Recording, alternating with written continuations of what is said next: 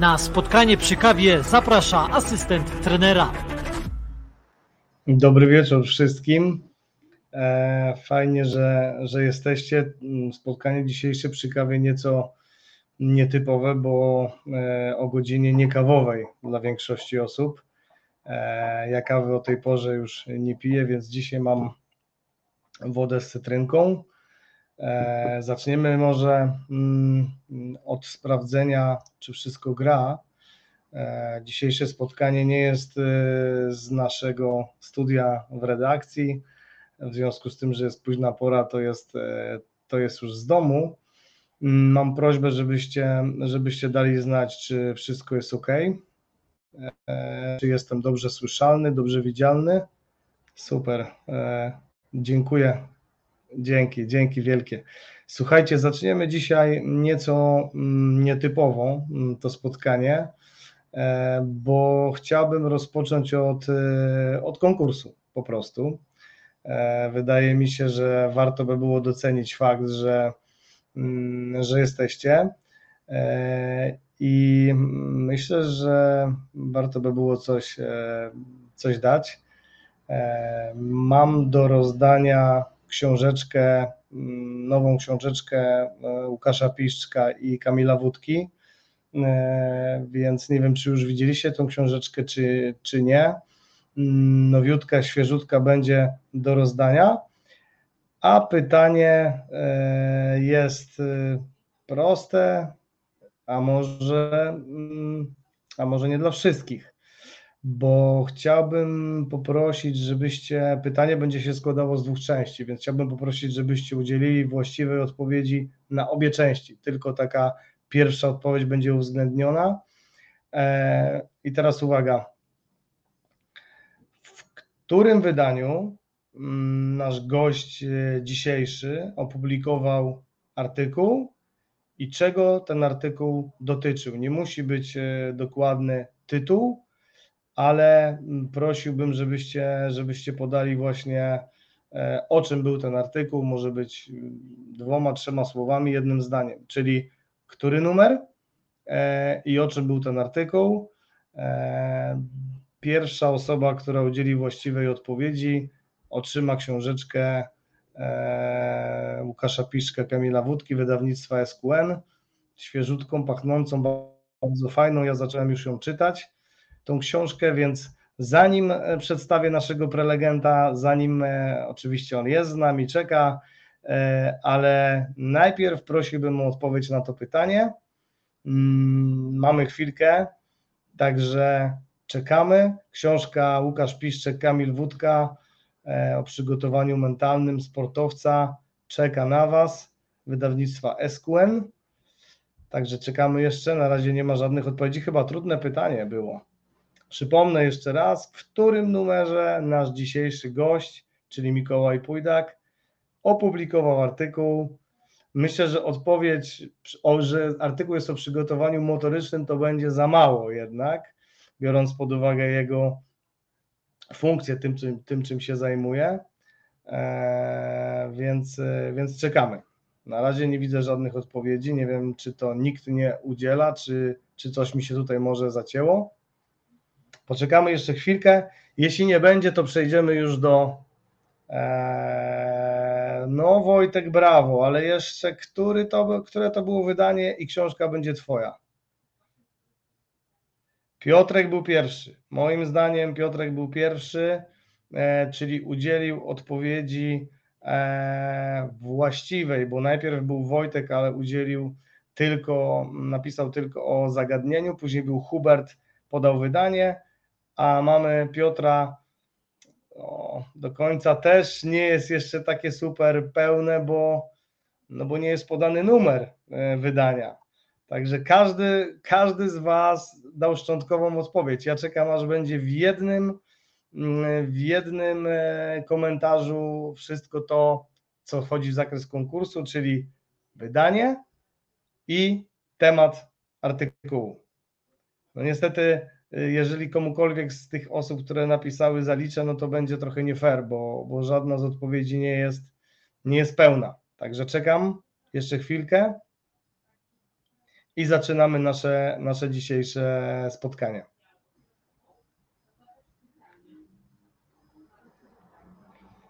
Dobra, mamy. E, jeżeli, e, jeżeli tutaj nic nie wskoczy, to, to mamy odpowiedź. E, najpierwszy był Hubert. Do literówki nie będziemy się tutaj czepiać, zresztą chwilę później się poprawił, więc później jeszcze uruchomimy VAR i sprawdzimy, czy, czy któraś odpowiedź nie była wcześniej, ale pełną odpowiedź udzielił Hubert. Hubert, wyślesz bardzo Cię proszę swoje dane wysyłkowe tutaj i książeczka Łukasza Piszka, Kamila Wódki powędruje do Ciebie. E, nasz gość przebiera już nóżkami, nie może się doczekać, przetrzymaliśmy go troszkę, więc e, czas już na Mikołaja. E, dobry wieczór Mikołaj. Dobry wieczór, cześć Marcin. Dobry Miło wieczór. Cię widzieć. Cześć, cześć, cześć. Fajnie, że z nami jesteś. Mam nadzieję, że, że będziemy mieli dobre połączenie. Wczoraj robiliśmy szkolenie online i chwilowo mieliśmy, łączyliśmy się z Elblągiem, czyli nieco bliżej niż, niż teraz. E, jesteś w Leicester czy w jakimś innym miejscu? Ja jeszcze jestem na ośrodku akurat, bo dzisiaj e, troszeczkę, że tak powiem, robiłem, jeśli chodzi o przygotowanie do, do przyszłego sezonu i do pre-season, także jeszcze jestem na ośrodku. To przede wszystkim bardzo dziękujemy Ci za to, że znalazłeś czas, bo, bo to e, każdy z nas, e, trenerzy wiedzą, jak trudno znaleźć, e, znaleźć chwilę nawet wieczorem. Wielkie dzięki za to, że z nami jesteś. E, może na początek, oczywiście my Ciebie zapowiadaliśmy w, w tych różnych mm, grafikach i, i, i postach, kiedy, kiedy, kiedy wiedzieliśmy, że będzie to spotkanie dzisiaj, zapowiadaliśmy Ciebie, ale miałbym do Ciebie prośbę, żebyś wszystkim, którzy są dzisiaj z nami, a będzie ich zapewne z każdą minutą coraz więcej, e, powiedział kilka słów o sobie, e, czym się zajmujesz, e, takie, takie troszeczkę wprowadzenie, żeby, żeby było łatwiej nam prowadzić tą rozmowę i żeby osobom, które, które są z nami, było łatwiej zadawać Tobie pytania. No aktualnie, tak jak wspomniałeś, pracuję właśnie dla Leicester, Leicester City jako trener przygotowania medycznego, chociaż można spojrzeć na to w dość szerszym w takich szerszych ramach, bo zajmuję się też jakby tą częścią, jeśli chodzi o e, naukę, czyli sport science e, z perspektywy właśnie danych i jakby budowania pewnego profilu, jeśli chodzi o zawodników i, i też e, takiego praktycznego zastosowania, jeśli chodzi o naukę wykorzystaną tutaj w klubie, jeśli chodzi o nasz departament Human Performance, czy Performance Support, tak to, tak to się u nas nazywa. E, no i też poniekąd zajmuję się procesem powrotu do rehabilitacji z zawodnikami, no i na co dzień tak naprawdę pracuję z tymi zawodnikami, którzy mają szansę przeżyć się do, do pierwszego zespołu, czyli są tak jakby e, takim okresie e, przejściowym jakby pomiędzy tym, tym pierwszym zespołem a, a, a akademią na siłowni, poza siłownym boisku też z trenerami. Także to jest mój obszar, obszar działania. Okej, okay. a ta praca indywidualna to ona się wiąże z jakimś powrotem do zdrowia, czy raczej są to takie treningi e, motoryczne, nie wiem czy to dobre słowo, wyrównawcze, takie, które mają pomóc zawodnikowi, żeby przygotować go do gry w Premier League? Jeśli chodzi o um, jakby są właśnie, tak jak powiedziałeś, jakby są dwa aspekty, jeśli chodzi o tą pracę indywidualną.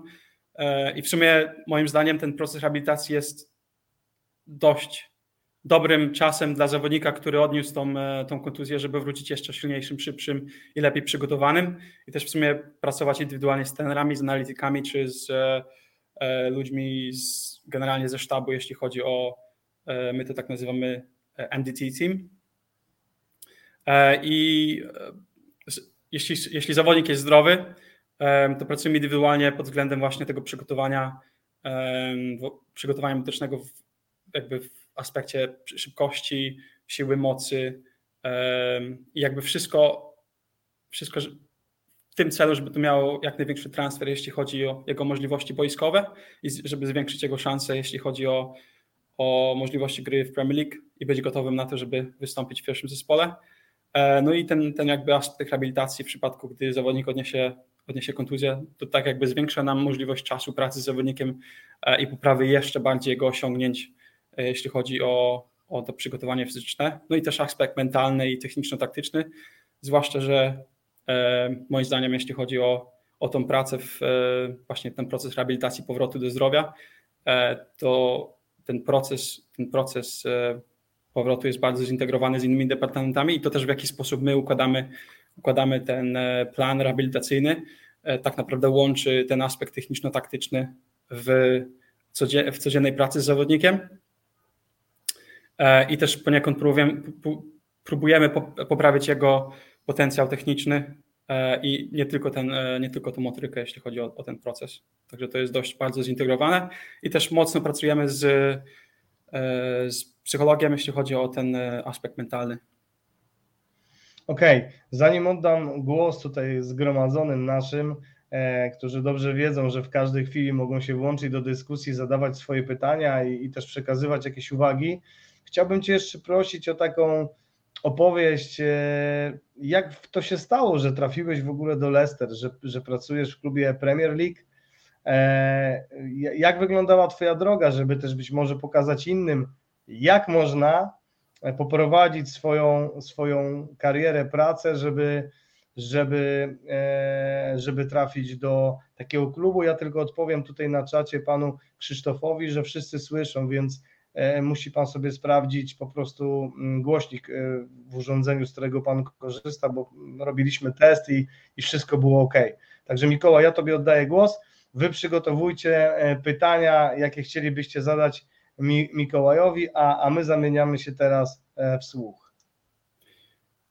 W sumie to wszystko zaczęło się, można tak powiedzieć, 8 lat temu.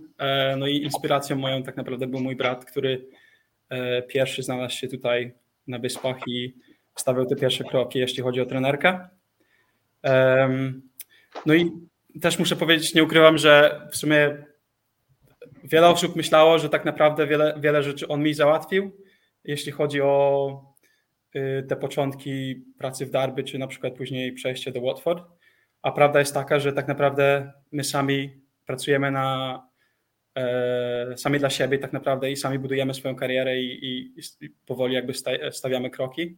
Chociaż nie ukrywam, że on był moją inspiracją, bo pokazał mi wiele na początku, jeśli chodzi o, o tą piłkę angielską i to było dla mnie takie wow, e, że no po prostu chciałbym tutaj być częścią tego środowiska i, i pracować w piłce angielskiej. I to jakby było tak naprawdę moim głównym celem wtedy, kiedy zacząłem studia tutaj e, w Anglii, na początku na, na Uniwersytecie w Derby, a później E, właśnie przeniosłem się do Londynu i, i tak też moja, zaczęła się później moja przygoda z pierwszym kobie, zespołem kobiecym.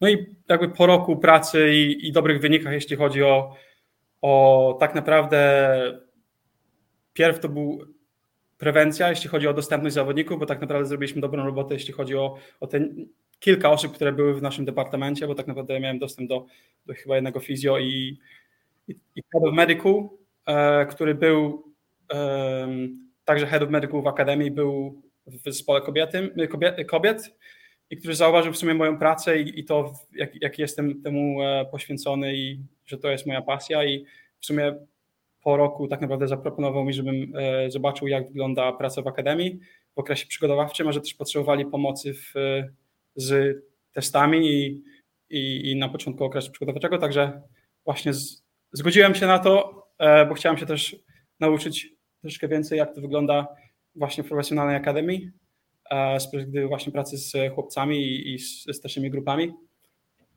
E, I spędziłem tam chyba w sumie pięć sezonów e, z, tak jak mówię, z dobrym wynikiem, jeśli chodzi o, dostępność zawodniczek, bo tak naprawdę w okresie pięciu lat e, nie mieliśmy żadnej krzyżówki, bo nie ukrywam, że jako osoba młoda, która wchodziła wtedy w w tą pił- przygotowanie w piłce nożnej. E, ja byłem na tyle naiwny i pomyślałem sobie, że będę pierwszą osobą, która e, właśnie jakby zmniejszy ryzyko, jeśli chodzi o te razy krzyżowe, albo je po prostu wyeliminuje.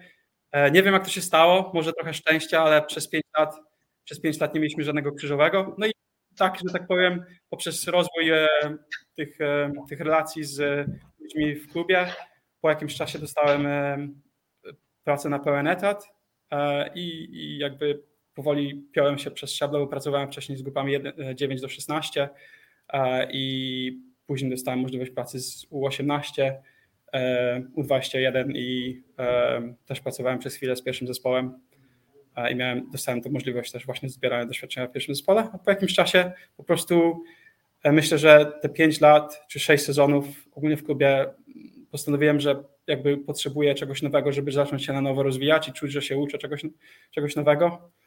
E, I w sumie pojawiła się oferta z Leicester. Też dość dziwnie, bo pojechałem e, na, na, praktyczne, na praktyczne interview, w którym musiałem w sumie tak naprawdę pokazać się właśnie z tej strony, jeśli chodzi o, o, o prowadzenie rehabilitacji na boisku zawodnikiem um, i zaplanować tak naprawdę takie pozycyjne ćwiczenia dla prawego i środkowego obrońcy i przeprowadzić tą całą jednostkę i na podstawie tego i później jeszcze jakby mojej wizji, e, jeśli chodzi o departament cały, w jaki sposób ja, ja bym to widział, w co wierzę, e, po prostu zadzwonili do mnie e, i powiedzieli, że chcieliby ze mną zacząć współpracować. I tak to, tak to w skrócie, że tak powiem, e, się stało. Ja e, przypomniałem sobie, że w tym artykule, który, który był przedmiotem konkursu naszego, jeszcze może wy, wyświetlę, pokażę dla wszystkich, żeby, żeby potwierdzić e, e, zwycięstwo Huberta. E, to jest właśnie ten, ten artykuł. Znajdziecie go w wydaniu specjalnym Asystent Tenera Dzieci 4. Ono jest cały czas jeszcze dostępne, więc jeżeli ktoś nie ma, to zachęcam. Grubo ponad 200 stron treści dla trenerów dzieci i młodzieży. Naprawdę, naprawdę warto. I w tym artykule, mm, z tego co pamiętam, tam chyba jest taki fragment, że w 2016 roku już trafiłeś do Leicester. To był jakiś staż, y, czy, czy, czy byłeś po naukę? Jak to wyglądało? A to akurat. Y jako że zawsze chciałem się uczyć i być najlepszy w tym, co robię, e, znalazłem możliwość przyjazdu do klubu na jedno czy dwa dniowe warsztaty. E, I to było akurat po tym, jak oni zdobyli tytuł e, Premier League. No i, że tak powiem, to był szok, w jaki, jak prosty sposób pracowali. I w sumie nie dziwię się, że osiągnęli to, co osiągnęli, bo to, co pokazali nam wtedy, E, no to było niesamowite, zwłaszcza dla kogoś, e, co ile to było? 6, tak? 6, 6, 6 czy prawie 7 lat temu. Dopiero zaczynam swoją przygodę, przygodę jeśli chodzi o, o przygotowanie motoryczne i to w sumie była też taka inspiracja do, do dalszej pracy i poniekąd utwierdziła mnie, jeśli chodzi o, o mój kierunek rozwoju, co do um, słuszności pewnych wyborów, co do jakby strategii i metod, które używam. E, i, i pomogło mi to też budować e, i dać mi nowe pomysły, jeśli chodzi o, o te takie może inne środowisko, jeśli chodzi o piłkę kobiecą i, i akademię, ale wszystko ku temu, żeby dać możliwość tym zawodnikom, zawodniczkom um, grę na tym najwyższym poziomie i, i tak naprawdę osiągać wyniki. Wspomniałeś to, y, to samo, co było w artykule, że duże, mocno uderzyło Cię, że, że ta prostota pracy, na, na czym to polegało? Mm, co to znaczy, że, że, że w prosty sposób pracowali a, i to do Ciebie właśnie przemówiło i z, y, y, zrobiło na Tobie duże wrażenie? Wiesz co, w sumie ta prostota pracy również była w otwór, dlatego że teraz mamy jakby dostęp do technologii i my, jako że pracujemy tutaj też w Premier League, to mnóstwo firm zgłasza się do nas z propozycją współpracy i proponuje różne, różnego rodzaju technologie i próbuje nam sprzedać coś, co tak naprawdę nie zostało jeszcze sprawdzone. E, I pracuję w środowisku, w którym pracowałem, gdzie może budżet był mniejszy niż, niż tutaj w klubie. E, trzeba było znaleźć sposoby pracy i metody, które dadzą ci e, ogromną wartość przy użyciu jak najmniejszego nakładu czy środków, czy też wysiłku ze strony zawodników. E, no i tak naprawdę klub, który miał solidny budżet i dopiero co wygrał też Premier League i później miał grać w Champions League, pokazał, że nie potrzeba mieć nie wiadomo czego, jeśli chodzi o, o sprzęt, czy, czy nawet ośrodek, bo teraz, teraz ośrodek, na którym jesteśmy, e, można powiedzieć, że jest jednym z najlepszych e, w Anglii i w Premier League w tej chwili, jeśli chodzi o Anglię. Oni wtedy nie mieli tego, co mają teraz, a ciągle byli w stanie osiągnąć ten sukces, jak na budżet klubów wtedy też. I, to wszystko było zorganizowane wokół jakby planowania procesów i ludzi, którzy pracują e, i, i to, w jaki oni sposób kolaborują w klubie, są otwarci i współpracują codziennie na e, jakby te procesy są, ułatwiają im stworzenie takiego porządku w tym całym chaosie, jeśli chodzi o piłkę nożną, bo wiadomo, często różne rzeczy się zmieniają, e, czasami może dojść do jakiejś kontuzji, trzeba zmienić taktykę i pracować w różny sposób, ale to dało jakby im e, taką płynność, jeśli chodzi o te procesy wewnętrzne i, i myślę, że dlatego też spodobało ten sukces, który, który oni odnieśli w, e, w tamtym czasie. No to mówisz takie rzeczy, które pewnie miło słyszeć wielu osobom nas oglądających i biorących udział w tym spotkaniu, że nie zawsze ten e, budżet i, i sprzęt decyduje o tym, że, że się dobrze pracuje, bo tak jak powiedziałeś, można, można pracować mm, niekoniecznie mając wszystkie najnowsze, najnowsze technologie. E, wiesz co, chciałbym, chciałbym teraz porozmawiać trochę z Tobą, jeśli można, o testach, bo ten artykuł który przywołałem wcześniej. E, między innymi tam też e, wspomniałeś o, o baterii testów, które mają być proste w wykonaniu, bardzo często niezbyt intensywne, żeby trener mógł po przeprowadzeniu tych testów dalej przeprowadzić jednostkę treningową. Czy mógłbyś nieco na ten temat nam tutaj powiedzieć? Jeszcze to w sumie wszystko się narodziło po tym, jak szukałem sposobów, żeby w jakiś sposób sprofilować zawodniczki w, w zespole kobiecym, dlatego że nie mieliśmy zbyt dużo czasu i też nasz czas był ograniczony, bo one wtedy nie były jakby zawodniczkami na pełen etat, tak to się u nas nazywa, jeśli chodzi o, o, o part-time albo full-time football. Więc musiałem znaleźć rozwiązania, które dałyby mi jakiś obraz i też możliwość e, dania jakiegoś feedbacku z trenerom, jeśli chodzi o to, w jaki sposób trenujemy i czy poprawiamy e, te przygotowanie fizyczne, zwłaszcza w piłce kobiecej, gdzie ten poziom przygotowania fizycznego ciągle rośnie e, i jeszcze nie jest na takim poziomie, jaki mógł być, dlatego że ten serwis, e, do którego tak naprawdę piłka męska miała dostęp, dopiero, dopiero został wprowadzony do piłki kobiecej i myślę, że te owoce zaczniemy zbierać w około za, za 5, 5-10 lat. Niektórzy już naprawdę zbierają te, te owoce, dlatego że, że um, jeśli chodzi o tą pomoc um, i jakby ten, ten MDT, e, takie ogólne, jeśli chodzi o właśnie o fizjo, e, żywienie, przygotowanie motoryczne, analizę i też odpowiedni trening techniczny, gdzie jakość tego wszystkiego rośnie ciągle, ze względu na to, że jest więcej inwestycji w piłce kobiecej, stąd, stąd też mój jakby zainteresowanie tym, a poniekąd jakby bez zbudowania profilu zawodnika, jeśli chodzi o przygotowanie fizyczne, nawet jeśli to jest ten, takie redukcjonistyczne podejście do tematu, bez spojrzenia na to, co się dzieje na boisku, e, mimo wszystko, jakby jeśli mamy te wyniki z testów, to przynajmniej możemy mieć jakieś podstawy do rozmowy z trenerem głównym, jeśli chodzi o to, czy ten zawodnik jest przygotowany, czy nie. Ja pamiętam też e, wtedy, kiedy zaczynałem, moja filozofia troszkę była inna. E, I pamiętam, rozmawiałem z trenerem hiszpańskim, który u nas pracował jako asystent. I ja mówię do patrz, ta zawodniczka nie jest przygotowana bo w tej chwili, w tej chwili wtedy, że tak powiem, nie miałem zbyt dobrego rozumienia, jeśli chodzi o ten aspekt taktyczny drużyny i dopiero jakby się też wdrażałem w to. I on mi powiedział, spójrz teraz, dał jej kilka kącikowych punktów i nagle okazało się, że ta zawodniczka ma siłę do biegania więcej, jest w stanie presować, jest w stanie wykonać ruch w kierunku, w którym e, jest to potrzebne, jest w stanie się przesunąć i ma siły na, na więcej niż miała załóżmy 5 minut temu. E, dlatego jakby jedną rzeczą jest właśnie to profilowanie i, posiadanie jakby tych danych, jeśli chodzi o testy i później możliwość dyskusji z trenerami, co oni widzą w meczu, jak ta osoba się zachowuje, jeśli chodzi o ten właśnie, e, o tą taktykę i, i, i, te, i ten game plan, który, który mamy w danym meczu. Okej, okay, a jakie, jakie testy stosujecie wy w, w klubie, nie wiem, pracując, nie wiem, czy możesz to rozbić na przykład na pracę z młodzieżą, pracę z pierwszym zespołem, czy zajmujesz się tylko seniorami, czy zajmujesz się tylko młodzieżą, jak to wygląda?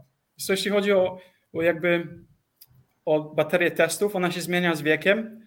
Ona jest troszeczkę prostsza z tymi młodszymi grupami wiekowymi od, od 9 do, do 14 i od 15-16 tak naprawdę wprowadzamy już testy wytrzymałościowe też, dlatego że wcześniej tak naprawdę naszym zdaniem jest to, że zawodnik może to wszystko rozwinąć w odpowiedniej jednostce, że, tak powiem, w odpowiednio zaplanowanej jednostce treningowej, zwłaszcza, że trenuje te cztery razy w tygodniu plus, plus mecz, więc nie powinno być problemu z jego strony, żeby, żeby to e, rozwinął, że tak powiem, jeśli chodzi o tą, tą zdolność motoryczną. I poniekąd też ma jakby zajęcia WF-u w szkołach. Wiem, że ostatnio pojawił się artykuł e, na temat sprawności polskich dzieci i zrobiło to duży. E, był troszeczkę szok, jeśli chodzi o ten poziom sprawności. Zwłaszcza, że wcześniej można powiedzieć, że zaobserwowałem też poniekąd E, spadek pewnych zdolności, jeśli chodzi o zawodników, którzy trafiają do nas do klubów, zwłaszcza z e, tych klubów grassroots, gdzie później musimy wykonać troszeczkę cięższą pracę z tym zawodnikiem, żeby wrzucić go na ten poziom odpowiedni już wtedy w wieku 16, 17, 18 lat, ze względu na to, że on nie miał, nie miał tego treningu i dostępu do tego, do tego samego e, treningu co my. E, później jeśli chodzi o jakby tą i w tym samym czasie to jakby monitorujemy, jeśli chodzi o zmiany y, rozwojowe związane z dojrzewaniem tak, i dorastaniem. Poniekąd to też y, w jakiś sposób może wpłynąć na ryzykowość, y, ryzyko, jeśli chodzi o konkretne urazy związane z, może nie urazy, raczej bolesność, że tak powiem, w, w konkretnych obszarach ciała, w zależności od okresu dojrzewania i, i fazy. E, no i takie podstawowe testy, jeśli chodzi o szybkość, skoczność, tak? E, i jeszcze testy fizjo. Już jeśli chodzi o tą fazę, fazę Professional Development Phase, czyli 16, 17, 18 lat, w zależności od tego, jak na to spojrzymy, kiedy zawodnik się urodził, e, no to już przechodzimy do bardziej zindywidualizowanej baterii e, testów. I patrzymy już troszeczkę bardziej na, na różne testy, jeśli chodzi o siłę, skoczność, profilowanie, jeśli chodzi o szybkość, też różnego rodzaju testy, jeśli chodzi o, grup, o konkretne grupy mięśniowe, żeby też pracować e, i wprowadzać interwencje, bardziej indywidualne programy w siłowni pod podaną pozycję i też patrzymy tak naprawdę na, na GPS. E, I jeśli chodzi o ten aspekt zdrowia, no to też jest e, taki testy, jeśli chodzi o, o, o kardiologa, tak, to sercem to też w Polsce jest na jakby codziennością, jeśli chodzi o, o te testy, jeśli chodzi o serce. E, no i takie, takie badania też przez doktora, które wykonują, jeśli ktoś jest w jakimś tam grupie ryzyka, to też, też to jest wykonywane. No i badania krwi tak naprawdę, żeby zobaczyć, e, czy zawodnik musi e, coś uzupełnić w swojej diecie, czy ewentualnie potrzebuje jakichś suplementów. To tak, to tak ogółem, jeśli chodzi o, o to profilowanie. Z tym, że no jest to konkretnie już w tej ostatniej fazie, jest bardziej konkretnie zrobione pod pozycja i, i mamy benchmarki, jeśli chodzi o, o grupy wiekowe e, i też wtedy mamy możliwość dania feedbacku zawodnikom, gdzie oni się znajdują, jeśli chodzi o, o swoją grupę i też jeśli chodzi o, o ten właśnie proces dojrzewania, czy um, są na odpowiednim poziomie, jeśli chodzi o, o ten wiek biologiczny też. E, nie, nie biologiczny, biologiczny, tak. E, jeśli chodzi właśnie o, o, o rozwój cech motorycznych. Włączył się do dyskusji Hubert. E, w jaki sposób ocenić poziom zmęczenia treningowego, nie mając katapult i tak dalej? Czy skala Borga jest dobrą opcją? Jakie są alternatywy?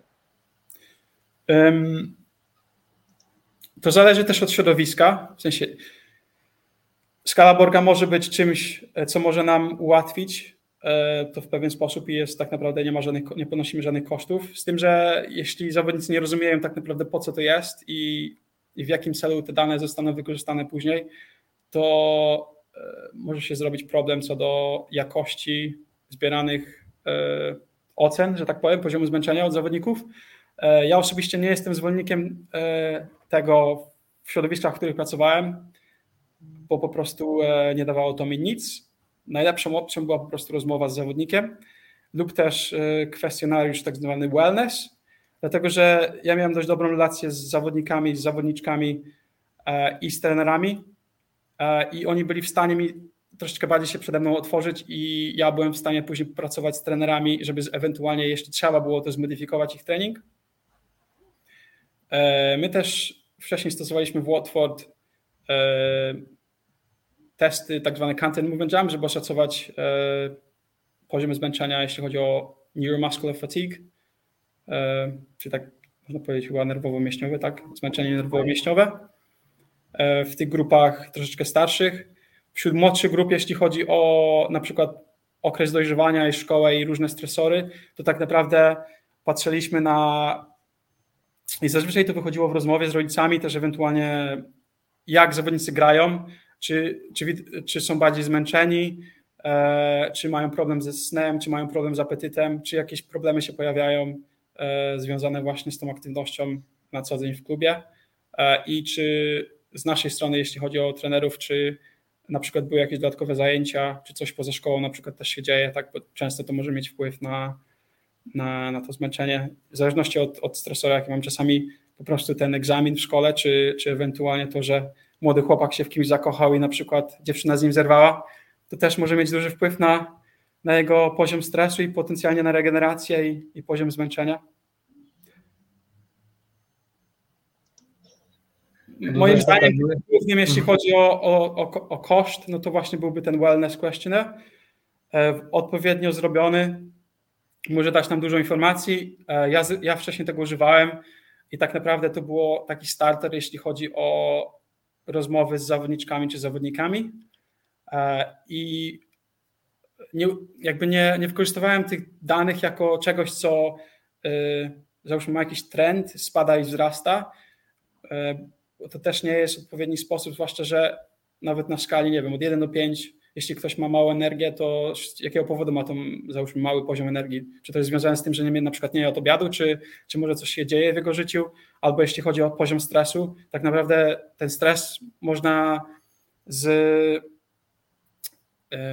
opisać na 100 różnych sposobów i tak naprawdę dopiero po rozmowie z zawodnikiem e, dowiadujemy się, co się w jego życiu pojawiło, że wpłynęło potencjalnie na, na jego poziom y, regeneracji czy zmęczenia. No właśnie, to co mówisz pokazuje, jak ważne jest poznanie swoich zawodników i też e, rozmawianie ich. Ja sobie przypominam, jak mieliśmy e, takie szkolenie u nas prowadził trener Dariusz Rolak z Akademii Legii Warszawa. Tam było bodajże praca do Under 15 i pierwszą część szkolenia poświęcił właśnie na, na rozwój zawodnika, na somatykę i tak dalej, i tak dalej. No i dla części e, słuchaczy to takie było mało interesujące, a przecież nie mając takiej wiedzy, później błędnie mm, reagujesz i, i wyciągasz błędne wnioski, bo na przykład zawodnik chodzi notorycznie zmęczony, śpiący, no bo, no bo się rozwija, tak? Nie dlatego, że, że nie wiem, balował, nie spał w nocy, tylko jego organizm wysyła takie sygnały, więc y, tutaj to też jest taki pewnie sygnał dla trenerów. Wiesz też Marcin, z jednej strony jest to, a z drugiej strony jest na przykład teraz dość bardzo popularne są gry komputerowe, i mnóstwo zawodników ma problem z tym, że w ogóle zostają do pierwszej, drugiej nad ranem i grają. Nie mówię o, o tym, co się dzieje u nas w klubie, ale miałem takich e, agentów, którzy grali do drugiej, przyjeżdżali na ośrodek, mówią, że są zmęczeni, bo ciężka sesja była. Jak się okazało później, dowiedziałem się od innych zawodników, że chłopak grał w grę komputerową. Ja mówię do niego, no słuchaj, to nie jest mój problem, wychodzisz na trening. Dać nauczkę tego, że jak nie będziesz spał, to będziesz później e, miał problem na boisku i trener będzie cię E, oceniał przez pryzmat tego, w jaki sposób grasz albo jak się zachowujesz pod wpływem tego właśnie zmęczenia, bo się nie wyspałeś. E, a czasami są wiadomo różne sytuacje, gdzie, gdzie ktoś miał jakąś tam dziwną sytuację w domu i wiadomo, trzeba to też w indywidualny sposób potraktować. A kolejną rzeczą, e, też jeśli chodzi o aspekt żywienia, to akurat na podstawie badań, które, które tutaj w Premier League zostały przeprowadzone, mnóstwo dzieci w wieku od 12-16 lat jest niedożywiona e, w profesjonalnych klubach. W sensie bilans kaloryczny jest ujemny non-stop i to nawet o 2000 kalorii. No i co jak co, ale może przez tydzień oszukamy. ale przez 2-3 tygodnie może się właśnie zacząć pojawiać, mogą się pojawiać jakieś problemy i znaki zmęczenia, albo może dojść, to do, może dojść też do kontuzji. I wiele kontuzji tak naprawdę jest spowodowane tym, że, że chłopcy w okresie dojrzewania, gdzie, gdzie tak naprawdę ich organizm walczy o to, żeby się rozwijać i rosnąć, a nie myśli o tym, żeby on był piłkarzem, czy miał wystarczającą ilość na, na, na treningu piłkarskim, tylko po prostu najważniejszym procesem jest to, co się dzieje w jego ciele, jeśli chodzi o ten o proces, e, proces dojrzewania. I, I moim zdaniem to jest tak naprawdę główny, główny problem, zwłaszcza u zawodników, którzy mieszkają w internatach, bo ja, ja sam kiedyś grałem i miałem chłopaków, e, kumpli z zespołu, którzy opowiadali, co mają na kolację i no to nie było wystarczające, jeśli chodzi o, o, to, co my robiliśmy, zwłaszcza, że w wielu szkołach sportowych są dwie, czasami trzy jednostki na dzień, a chłopak dostał kawałek bułki, y, y, plasterek szynki i sera i później mówi idź na drugi trening, trzeci e, i trenuj, zwłaszcza gdzie nie masz, nie masz żadnej energii. Widzę, że to się zmienia, bo też jest większy dostęp do dietetyków. Teraz i mnóstwo osób zdecyduje się właśnie na, na współpracę z dietetykami, czy też e, szuka takich informacji na ten temat. E, no i też rodzice poniekąd są w to zainwestowani, no ale jednak mimo wszystko patrząc na to z boku, e, niewiele klubów w Polsce ma na przykład dostęp do, do stołówek, tak?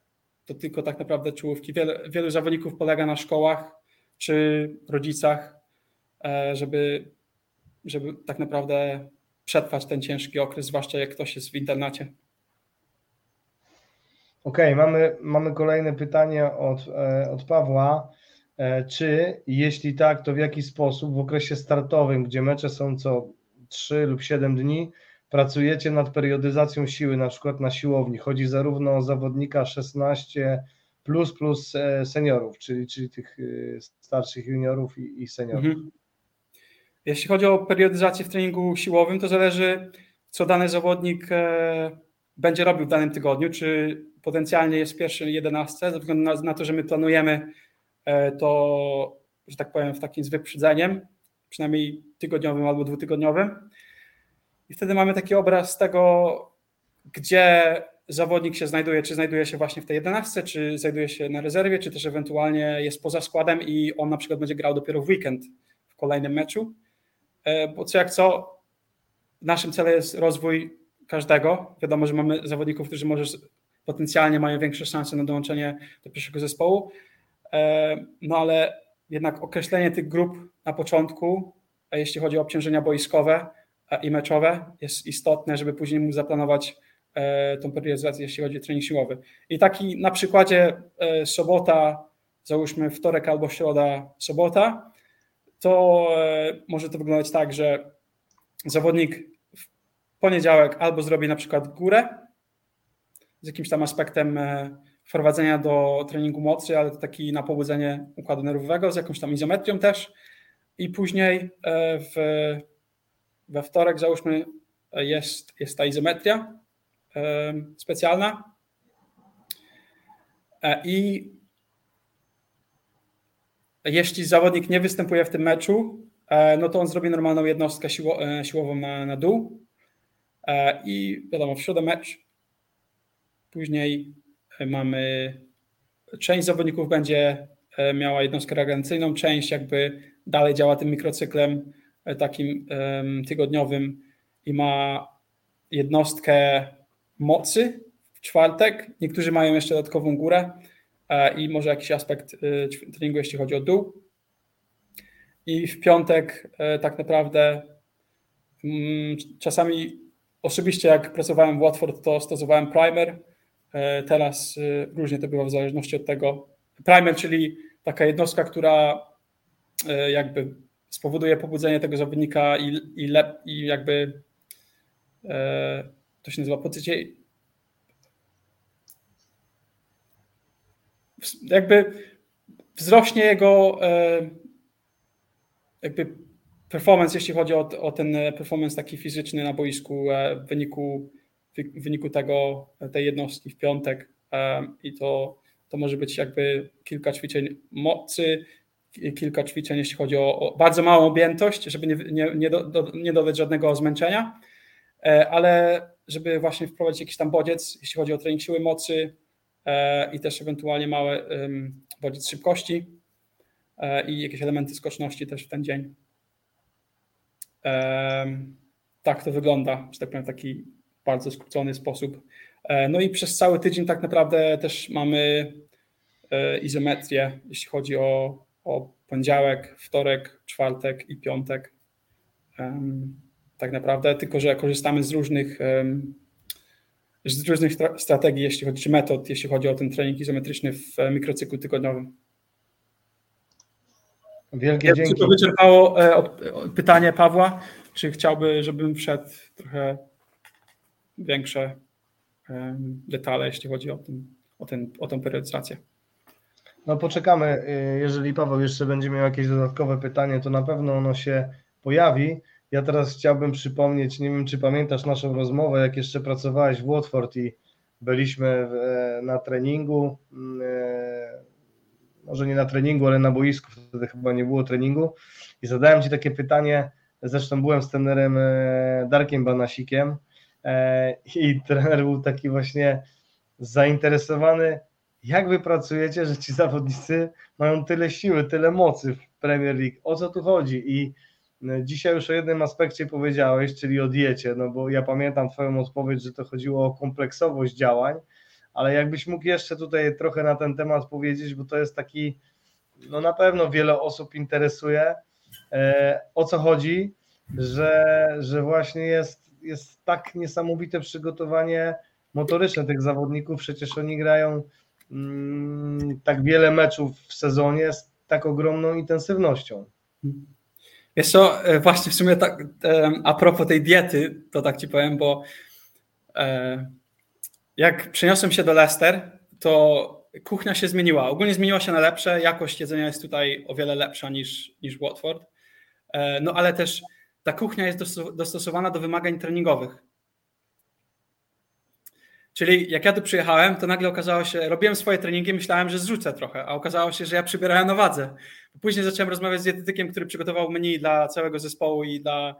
E, I zacząłem się pytać właśnie, jeśli chodzi o kaloryczność konkretnych posiłków i produktów, które mieliśmy też. I okazało się, że te dni, w które chłopacy mają podwójne sesje i, e, i siłownie, e, ta kaloryczność na podstawie tego, co oni obliczyli, e, może być nawet 5000 gdzie ja, że tak powiem, kto nie trenuje, potrzebuje może tylko 3000. No i co się okazało, że na przykład takie, takie małe rzeczy, żeby po prostu tą, zwiększyć tą kaloryczność, czyli na przykład dodanie jakiegoś skłosza do, e, do napoju, żeby po prostu zwiększyć tą ilość węglowodanów, czy też na przykład zamiast jogurtu o niskiej zawartości tłuszczy, po prostu jogurt o wysokiej zawartości tłuszczu dla zawodników, którzy tego potrzebują, E, większa ilość ewentualnie białka, czy też na przykład rozmaitość, jeśli chodzi o jakieś tam dodatki do.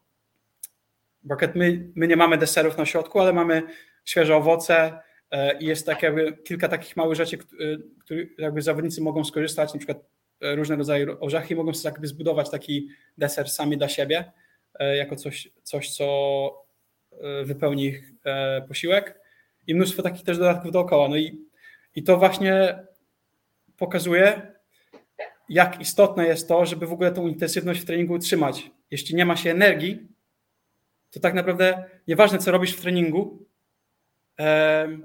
nie ma znaczenia. Jeśli e, nie dbasz właśnie o, tą, o tę dietę i tak naprawdę o to, żeby mieć odpowiednią ilość energii już z rana, kiedy przyjeżdżasz do klubu i zjesz to porządne śniadanie. Zwłaszcza, że ta sesja będzie bardzo wymagająca z rana. A my, my też zaczynamy z trening, e, treningami aktywacyjnymi. E, I to jest tak naprawdę pół godziny, 45 minut przed treningiem jeszcze, żeby przygotować zawodnika na, na tą sesję główną. I to poniekąd też daje nam możliwość, jeśli chodzi o pracę nad prewencją i, i takim przygotowaniem fizycznym, ale może jeszcze bez obciążeń dodatkowych, tylko bardziej praca nad techniką ruchu, e, może jakaś plyometria, izometria, mobilność, jakiś tam właśnie aspekt prewencji i indywidualizacji, jeśli chodzi o, o te osoby. Jeśli chodzi o sam trening, moim zdaniem to tak naprawdę jest kwestia planowania i egzekucji tego, co się dzieje na boisku i rozumienia tego, czego trener oczekuje ze strony zawodników i te, tego, jak oni szybko się uczą. Przez to ta intensywność jest dość szybka, bo każdy wie, gdzie ma być, co ma zrobić e, i nie musi myśleć o tym e, zbyt długo i reaguje bardzo szybko na boisku. No a poniekąd też jeśli dbasz o swoją regenerację i wypoczynek, to też, że tak powiem, te procesy myślowe i, i, i to, że jesteś w stanie się szybciej skupić i, i jakby ten materiał cały, jeśli chodzi o, o to, co musi być, um, brakuje mi słów, że tak powiem, co musi, musisz, e, czego musisz się nauczyć na boisku, tak, tego dnia, szybciej, szybciej e, wchodzić do, do głowy niż, niż jeśli jesteś zmęczony, jesteś rozkojarzony, e, nie masz energii i tak naprawdę myślisz o tym, żeby jak najszybciej pójść do, do szatni albo, nie wiem, zjeść obiad, bo bo nie masz energii, tak, jesteś głodny. Na tą intensywność też na pewno wpływa jakość zawodników, prawda? Bo ja sobie przypominam, no. jak mieliśmy tutaj artykuł e, e, akurat e, z Widzewa Łódź i, i trener przygotowania motorycznego Andrzej, Andrzej Kasprzak zwrócił na to uwagę, że samo właściwe przyjęcie piłki czy, czy, czy podanie do właściwej nogi już o ileś setnych sekundy, czy nawet sekund przyspiesza grę, co oznacza, że zespół przeciwnika musi szybciej się przemieszczać. To też chyba jest taki element, którym trzeba pamiętać. No dokładnie. Właśnie dzisiaj mamy akurat e, rehabilitację z dwoma zawodnikami, akurat e, środkowymi obrońcami. Podobne sesje, no ale jeden technicznie był o wiele lepszy i też jego intensywność sesji i to jeśli chodzi o tą odpowiedź układu, jeśli chodzi o E, pomiar pracy serca, tak, tętno, mhm. E, które uzewnętrzniło się właśnie, bo my to akurat monitorujemy codziennie, jeśli chodzi o sesje treningowe i, i rehabilitację, to, to było to było e, pokazane właśnie nawet na, na wykresach, że on, on pracował na o wiele wyższej intensywności, bo był w stanie, był w stanie kontrolować piłkę lepiej i był szybszy w tych ruchach z piłką niż zawodnik, który może nie był aż tak komfortowy i powinien wykonać troszkę więcej pracy, żeby poprawić ten aspekt e, techniczny, żeby móc wejść na takie intensywności, które pomogą mu się poniekąd też rozwinąć fizycznie, żeby mógł e, właśnie być przygotowany na tak naprawdę na tą szybką piłkę, która, którą obserwujemy na tym najwyższym, na tym najwyższym poziomie. No i poniekąd e, też jeśli chodzi o właśnie integrację treningu piłkarskiego i, i, i motorycznego, to akurat na przykładzie piłki kobiecej, gdzie gdzie ten poziom techniczny w tamtym czasie nie był aż tak rozwinięty. Po pewnym okresie, w okresie przygotowawczym, widać było, że te metody, które zastosowaliśmy, bo to było kwestia tylko form zintegrowanych z piłką, one nie, nie działały, dlatego że zawodniczki nie były na odpowiednim poziomie technicznym, żeby móc e, utrzymać tą intensywność, która była wymagana, żeby, e, że tak powiem, rozwinąć właśnie tą wytrzymałość czy szybkość. I musiało to być zrobione w formach wyizolowanych w tej sytuacji, żeby, że tak powiem, popracować troszkę na wyższych intensywnościach e, i, i uzyskać te pozytywne adaptacje. E, z tym, że przy zespołach, gdzie ten poziom właśnie techniczny jest dość dobry i to zrozumienie taktyczne jest na wysokim poziomie, to, to praca jest, praca to widać też właśnie na, jeśli chodzi o GPS-a, na o wiele na wyższym poziomie niż, niż tych zawodników mniej technicznych i nawet kiedy do nas przyjeżdżają zawodnicy na, na trial, czyli taki, yy, nie wiem jak to po polsku nazwać, taką, taką możliwość. Testy. O, właśnie testów. To wielu z nich nie radzi sobie z tą intensywnością treningu, dlatego że raz, że oni nie są w stanie aż tak szybko myśleć, a raz, a dwa, że nie mają takich umiejętności technicznych, e, żeby z tą grupą całą że tak powiem, móc trenować na takim samym poziomie i, i osiągnąć ten wynik, który, czy te założenia sesji, które sobie założyliśmy. Jasne, czyli w tym, tym magicznym w Polsce słowie intensywność niekoniecznie zawiera się tylko praca nad motoryką, ale to jest, e, to jest też szybkość myślenia, jakość techniki, techniczna, e, no i oczywiście to, co powiedziałeś, punkt wyjścia, czyli dobre paliwo wlane do baku, bo jak jest dobry silnik, a słabe paliwo, no to fura raczej dobrze nie pojedzie. Mam tu jeszcze kilka pytań. Tylko jedna rzecz właśnie od tego, co powiedziałeś, bo akurat ostatnio byłem na meczu z Liverpoolem i, i co, to było, co było dla mnie, że tak powiem, niesamowite, bo inaczej się ogląda piłkę w telewizji, a inaczej na żywo i na przykład jak, jak właśnie patrząc na Liverpool, jak mały błąd mógłby cię od razu kosztować bramkę. Zwłaszcza, że po odbiorze piłki to była dosłownie do sekunda albo mniej i zawodnik grał już pierwszym, pierwszym z pierwszym kontaktem piłki grał od razu piłkę do przodu i ty nawet nie miałeś czasu, żeby zareagować. I już z kontrataku jechali. I to no właśnie, to jest jakość zawodnika. E, Mikołaj, e, bo, bo wpadło kilka pytań. E, ja zanim, zanim do nich przejdę, to jedna techniczna rzecz, bo tutaj Bartek pyta, czy będzie można z otworzenia obejrzeć. To tak, oczywiście. Ten odcinek, jak, jak wszystkie pozostałe, są na naszym kanale na YouTubie, więc spokojnie będziesz mógł sobie tam wejść i, i od razu po zakończeniu obejrzeć, on tam zostanie. Także, także dla tych wszystkich, którzy dołączyli w trakcie, nie martwcie się, będzie można od początku sobie obejrzeć. E, drugie bardzo ważne pytanie, tym razem do Ciebie, Mikołaj, e, bo w związku z tym, że jesteś wciąż w ośrodku treningowym, ile masz dla nas czasu, bo widzę, że tutaj e, na czacie nam się rozkręciła ekipa i, i pytania wpadają jeden za drugim, więc może określmy, bo już my się zbliżamy do godziny naszej rozmowy, 54 minuta, ile jeszcze masz czasu i w ten sposób spróbujemy jeszcze na jak największą liczbę Ja mam dużo czasu, że tak powiem, możemy rozmawiać. Okej, okay, to świetna wiadomość dla wszystkich, którzy są z nami. Jedziemy, wrócimy w tym momencie do, do Pawła. E, pamiętasz, Paweł wcześniej zadał pytanie, e, później e, zadał jeszcze kolejne zakładając, że mamy zawodnika, który gra w pierwszym składzie regularnie, w zasadzie nie ma możliwości podniesienia jego zdolności siłowych. To jest w kontekście tego, o czym rozmawialiśmy wcześniej, periodyzacji. Co Paweł ma na myśli, że nie ma możliwości podniesienia jego zdolności siłowych, bo moim zdaniem zawsze jest możliwość. Może to dotyczy właśnie tej periodyzacji, rozkładu akcentów, y, to co mówiłeś wcześniej, odpowiadając na to pytanie.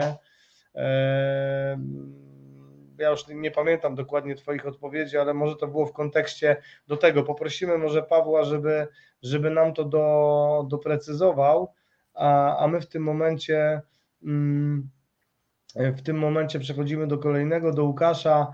Chciałbym zapytać trochę o kulisy, a dokładnie klubową organizację pionu przygotowania fizycznego. Czy każda drużyna jest samoistną jednostką, jeśli chodzi o sposób przygotowania fizycznego, czy też E, są może narzucone pewne odgórne trendy przez pierwszą drużynę. Jak działa to w innych klubach podobnie? Czy jest to dość jednolity system organizacyjny? Pozdrowienia. Mhm. E, jeśli chodzi o, o, organizację, nie wiem, jakbyś mógł Marcin wrócić, to musimy stosować. E, tak, jeśli chodzi o pion przygotowania fizycznego, to jest dość ujednolicone, jeśli chodzi o klub.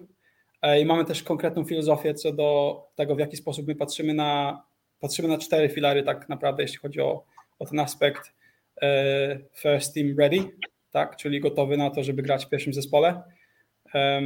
I jest to aspekt jakby ten motoryczny przez patrzenie na GPS, tak, i, i, i ten, ten, te obciążenia, jeśli chodzi o, o GPS-a.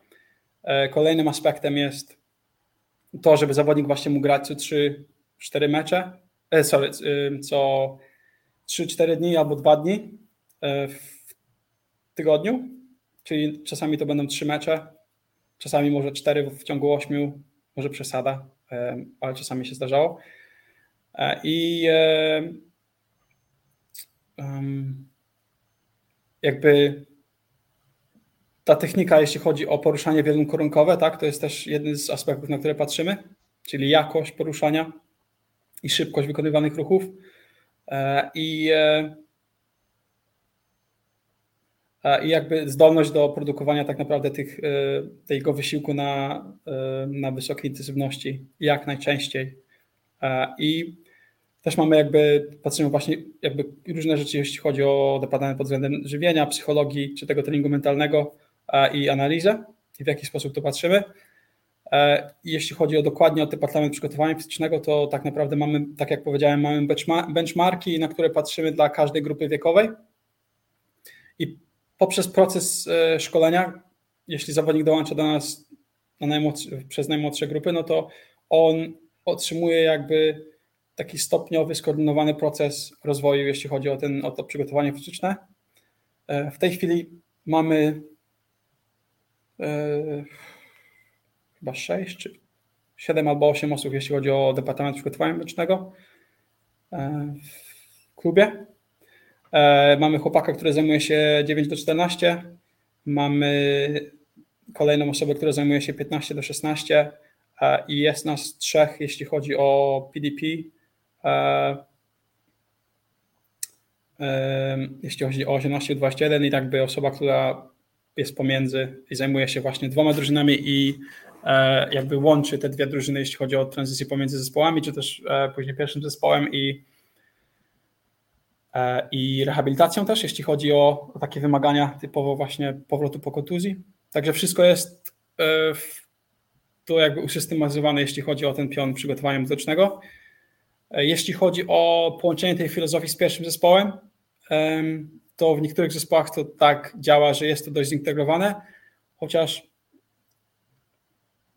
nie jest to nadgórnie, odgórnie e, narzucone przez trendy pierwszych zespołu, dlatego że my tak naprawdę nie przygotowujemy zawodnika na to, co się dzieje teraz, tylko przygotowujemy zawodnika na to, co się wydarzy w ciągu 5-10 lat. E, a z tego, co widzimy, te trendy, jeśli chodzi o, o statystyki, przynajmniej o, o GPS czy, czy analizę taką techniczną, taktyczną, to te trendy się zmieniają ciągle.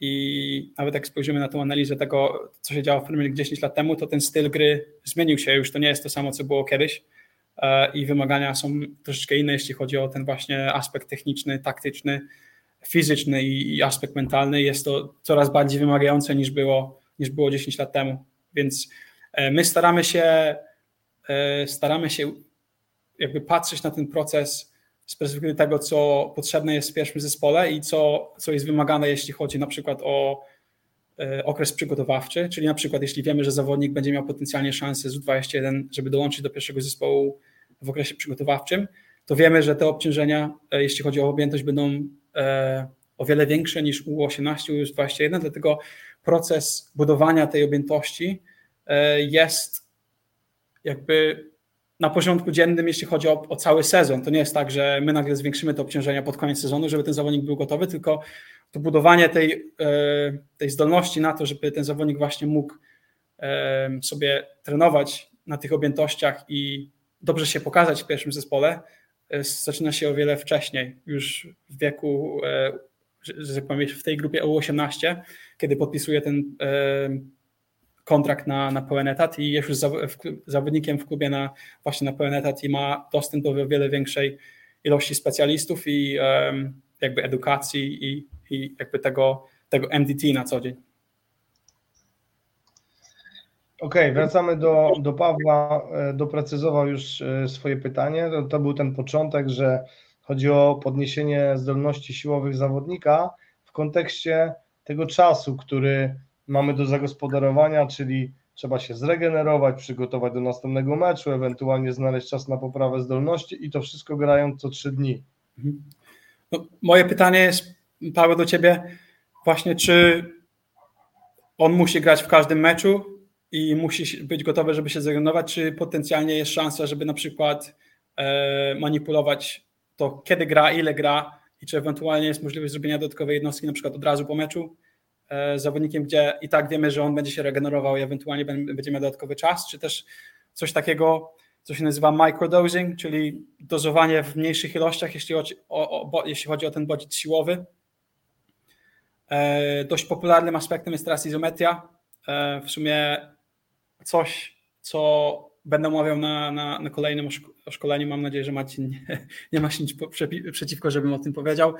Coś, co my stosujemy, w okresie właśnie, gdzie mamy dość więcej meczy, co e, daje nam możliwości właśnie, żeby zbudować e, ten potencjał zawodnika, jeśli chodzi o aspekt e, tak zwanej absorpcji tych, tej siły, czy też produkcji tej siły względem podłoża i, i rozwoju tej cechy motorycznej, znaczy może nie cechy motorycznej, ale siły samej w sobie i na przykład tego przełożenia czy transferu, jeśli chodzi o ten trening bardziej dynamiczny, czy na przykład skoczność, czy szybkość, gdzie e, ja osobiście jak teraz akurat widzimy troszeczkę większe zmiany, bo, wtedy, bo miałem teraz możliwość akurat zaaplikowania tego przez dłuższy okres. W Watford e, akurat zastosowałem to coś jakoś, jaka, jaka nowa rzecz w treningu i stosowaliśmy też właśnie to jako aspekt regeneracji po, po meczu w ramach tak zwanego tendon health, czyli takiego treningu, który pomoże nam ewentualnie oszczędzić zawodników, jeśli chodzi o,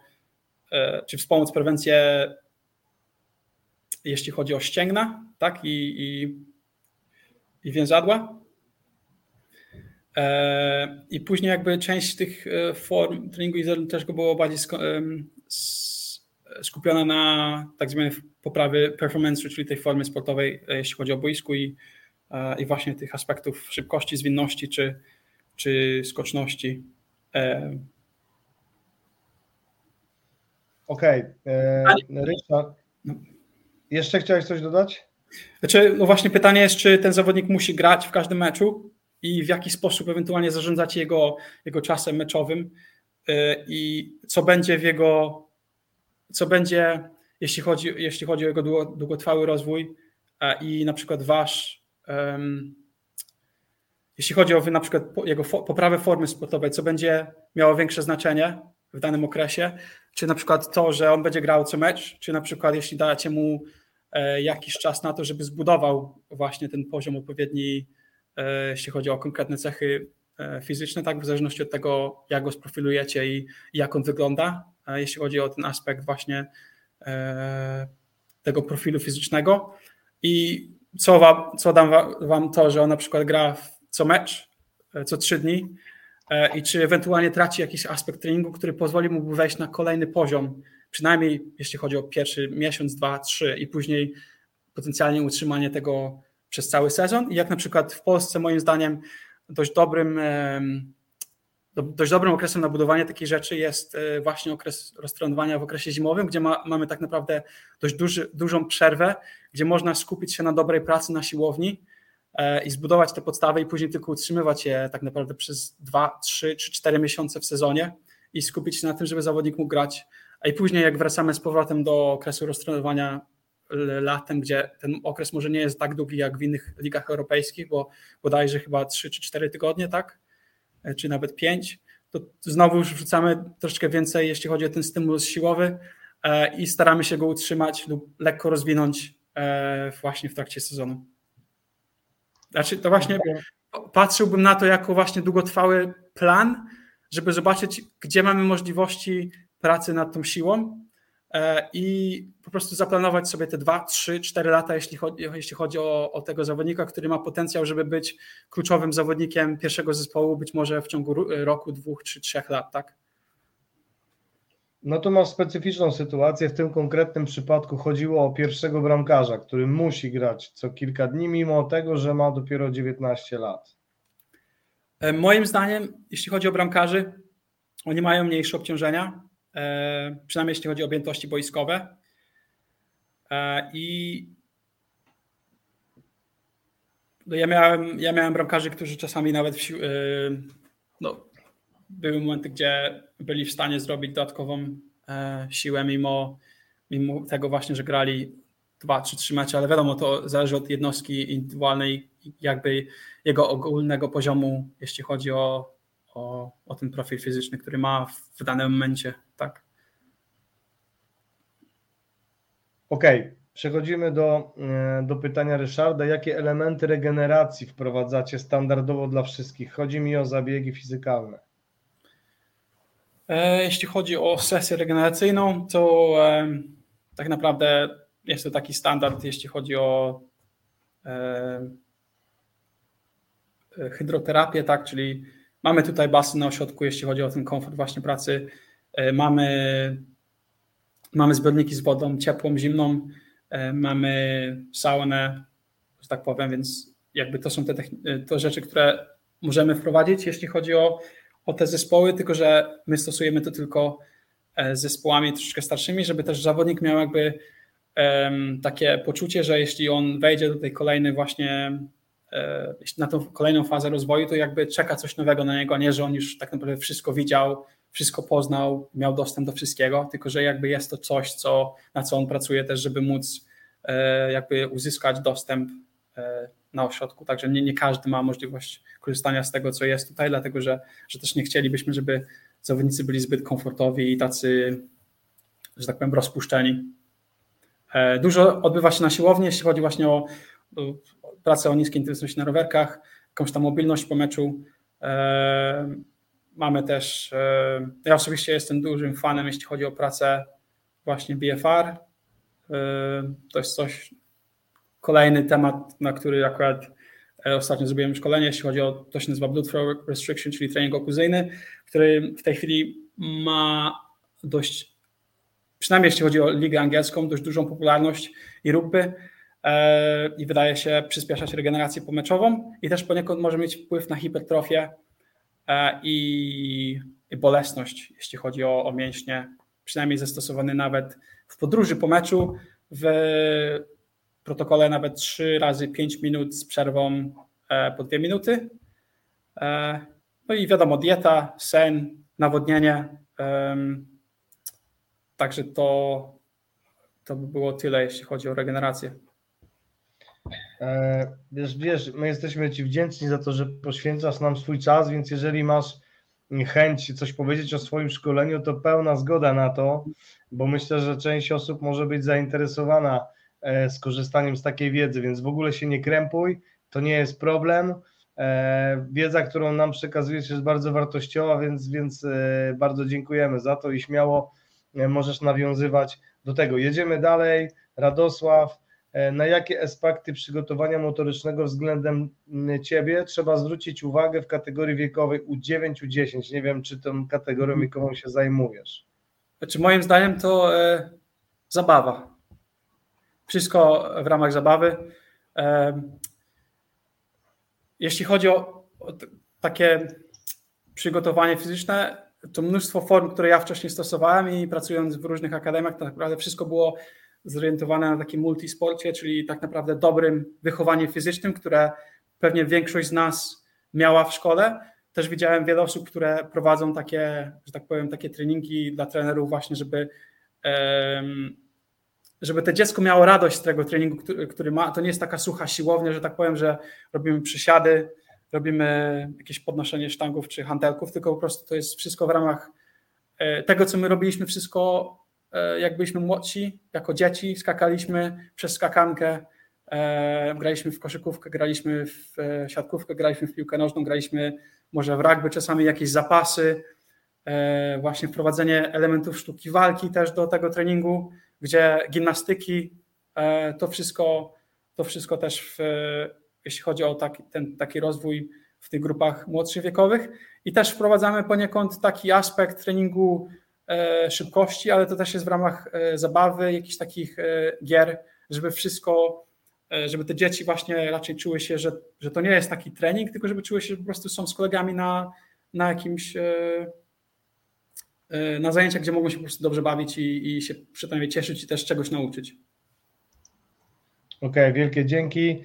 E, Radek, e, czy trenerzy prowadzący swój zespół otrzymują od Was, trenerów przygotowania motorycznego, na cały mikrocykl rekomendacje, zalecenia, w który dzień treningowy w tygodniu, jaką pracę, o jakim charakterze ma wykonać zespół na boisku? Na przykład, kiedy mała przestrzeń, kiedy duża, liczba zmian kierunków, sprint, dystans, kiedy dołożyć obciążenia, kiedy zmniejszyć i tym podobne. Czyli jak w praktyce wygląda taka współpraca na linii trener, trener przygotowania motorycznego. Nie wiem, czy potrzebujesz, żeby to pytanie wisiało, bo nas zasłania, więc ja może bym je po prostu zdjął mhm. już. E, wiesz co? Nie no, myślę, że jeśli chodzi o współpracę linii trener na trener, e, trener piłkarski czy trener przygotowania motorycznego, to e, może zacznę od początku, jak to wygląda na początku dnia e, i po meczu. Po meczu wiadomo, że wysyłamy raport, jeśli chodzi o te dane GPS, też jest jakaś analiza techniczno-taktyczna, jeśli chodzi o zespół. Wiadomo, że trener ma swoje też wnioski i plan co do tego, co chciałby zrobić w tygodniu po ostatnim meczu i e, do czego się przygotowuje, jeśli chodzi o kolejny mecz.